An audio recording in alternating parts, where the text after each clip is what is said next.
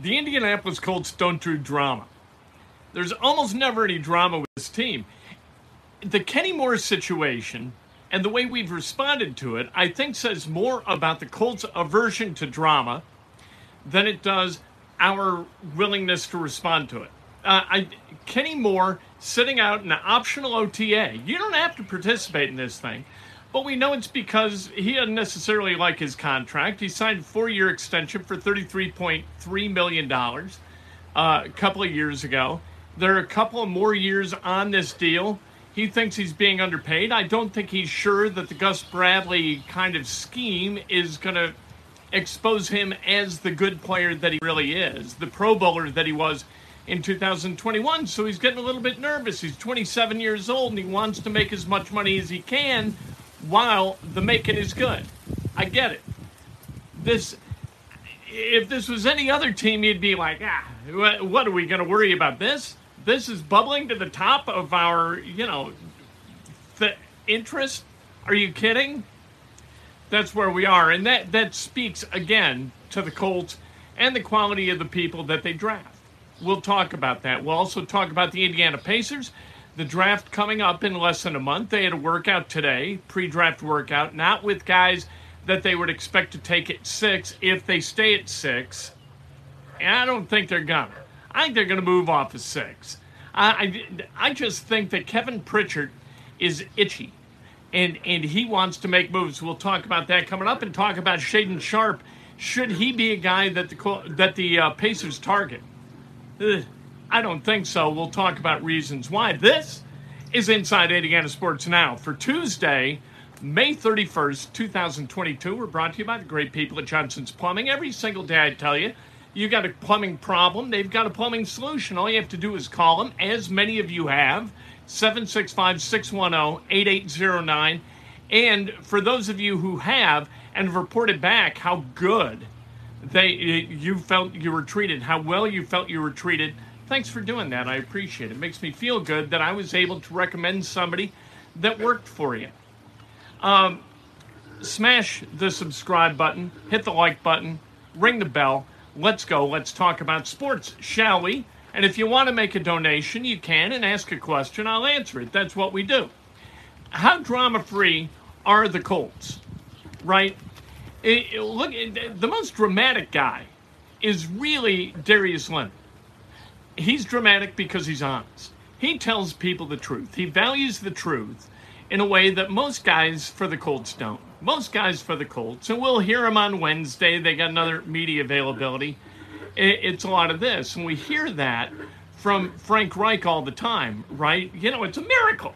It's a miracle that Matt Ryan fell in our lap. It's another miracle that we got Nick Foles to back him up miracle after miracle after miracle this offseason and put the Colts right in the position that they want to be in. This is magnificent. What a what a tremendous offseason. You know, yap yap yap yap yap. He never makes waves. He never causes causes tumult in the locker room ever ever ever. He is the opposite of Bruce Arians. I believe that Frank Reich is an honest person when he's not dealing with the media. I don't believe that he's, you know, uh, Mr. Glad Tidings every single second of every single day, but I do think that he knows when cameras are on and microphones are hot. I do think he knows that. And drama doesn't help you win football games. So don't be dramatic. I'm not being critical of Frank Reich. He's no fun to listen to, but I'm not being critical. That's how he chooses to run this team. Go ahead. Run the team that way. Chris Ballard, he's a little more honest. Like Chris Ballard is almost entirely honest and never to his detriment, but that's fine. Jonathan Taylor, he says good things. He's a nice guy. Michael Pittman, even though you know he's got the uh, the Instagram show about his family and and it's wonderful, he's not grinding any axes.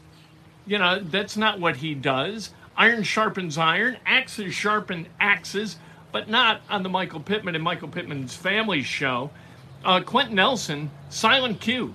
Go ahead. Get him to say something. You can't even get him to say something boring, for God's sake. He is really difficult to interview. He has no interest in what he has to say to anyone. And uh, that makes it kind of fun to talk to him because it's a challenge. Can you ask Quenton Nelson a question that he's interested in enough to give you a full and complete and kind of interesting answer. That's the challenge with Quenton Nelson. I got to tell you, I'm about 0 for 4 in doing that with Quenton Nelson. Arrests for the Indianapolis Colts. Who has been arrested and why did the arrests stop? Jonathan Newsome, arrested in Zionsville for pot possession back five years ago, six years ago, whenever it was. He was summarily dismissed from the team. It was goodbye, Jonathan Newsome, right? David Parry. I like David Parry a lot. Stanford guy, uh, very interesting guy to talk to. I like David. David was in Scottsdale, Arizona. Got a little bit, uh, it, you know, had some had some beverages, got behind the wheel of a golf cart and wrecked it, and and tried to elude police, I guess, in the golf cart, and he was arrested. Upon release, he flew back here immediately. Kind of went into Chris Ballard's office and begged for his job. Uh, Chris Ballard did not listen, and David Parry gone. D'Qwell Jackson, this is a while back. This is before Chris Ballard. Uh, he he beat up supposedly a pizza delivery guy. Pizza delivery guy parked in his reserved parking spot. Uh, D'Qwell's girlfriend or wife couldn't park.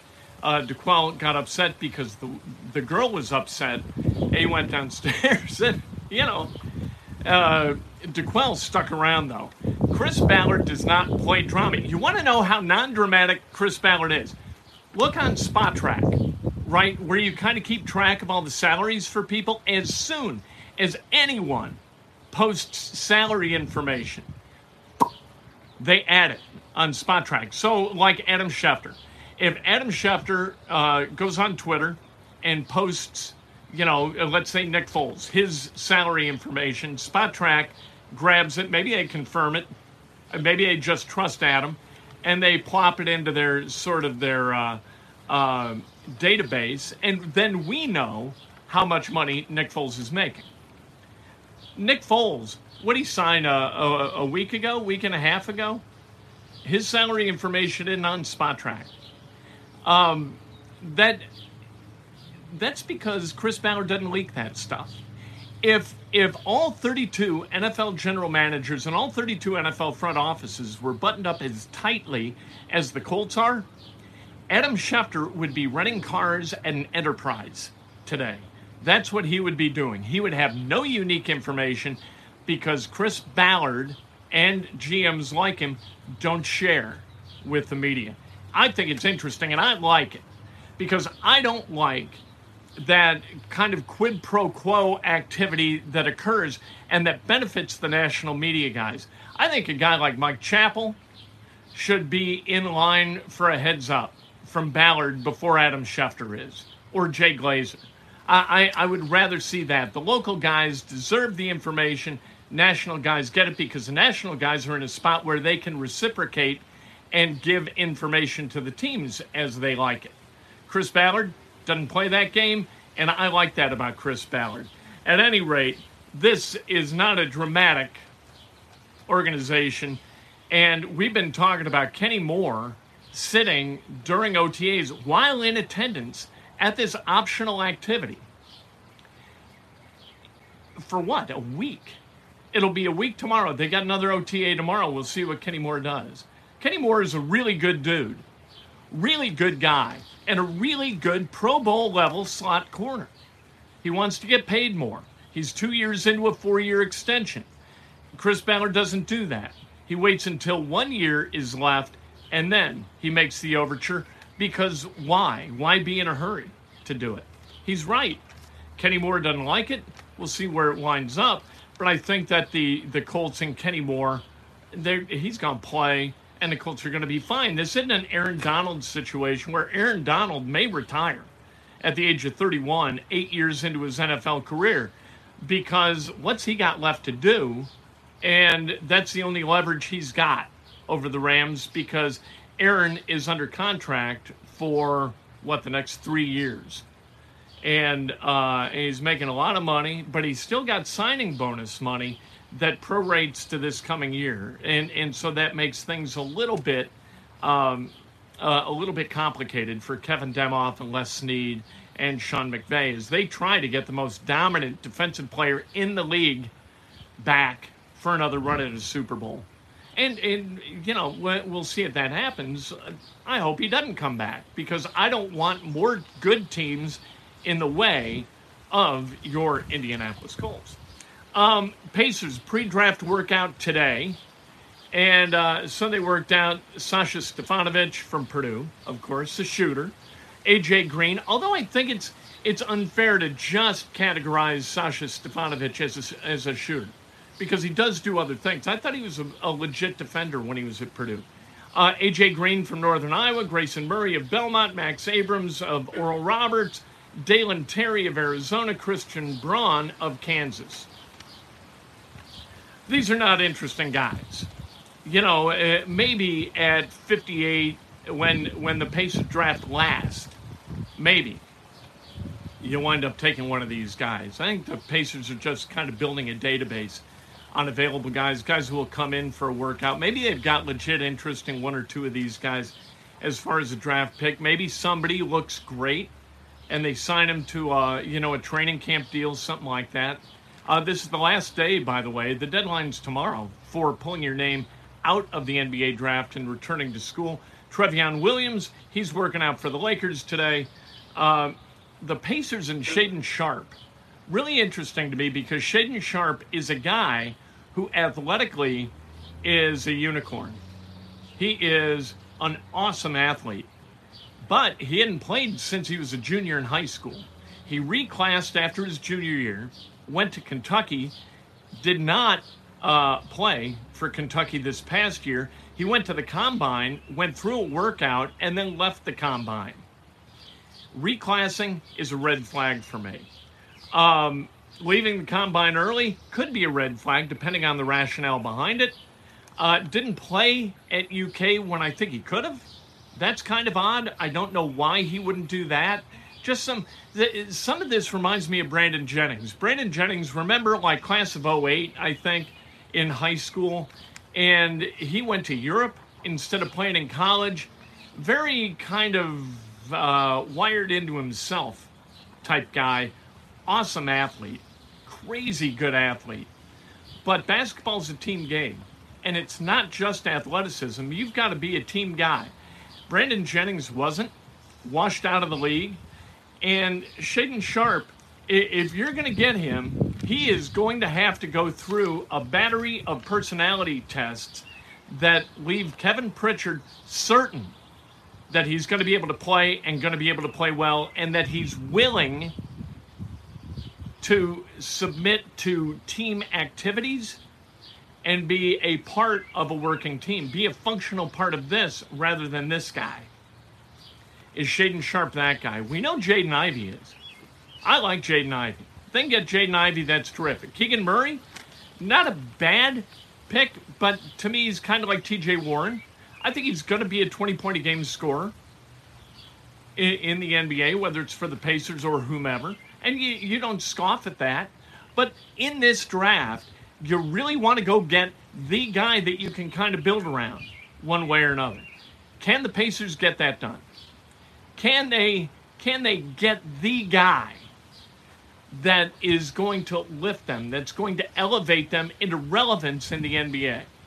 That's the key. They got some good young pieces, right? Isaiah Jackson's terrific. Tyrese Halliburton is terrific. Uh, I think Chris Duarte is going to be a much better player than he was as a rookie because I think he's going to be available more often. But he healed Miles Turner, Malcolm Brogdon. Which one of those guys is going to be traded? I think Miles is a ghost. I don't think the the Pacers are going to reinvest in, in, Miles Turner, despite the fact that he's still under contract at 18 million a, a year. I don't think they're going to hold on to Miles Turner, and they've got a projected 25 million dollars in cap space to go out and get somebody, and they could wind up with more cap space than that. Going to be interesting. Um, again, Aaron Donald. I don't blame him.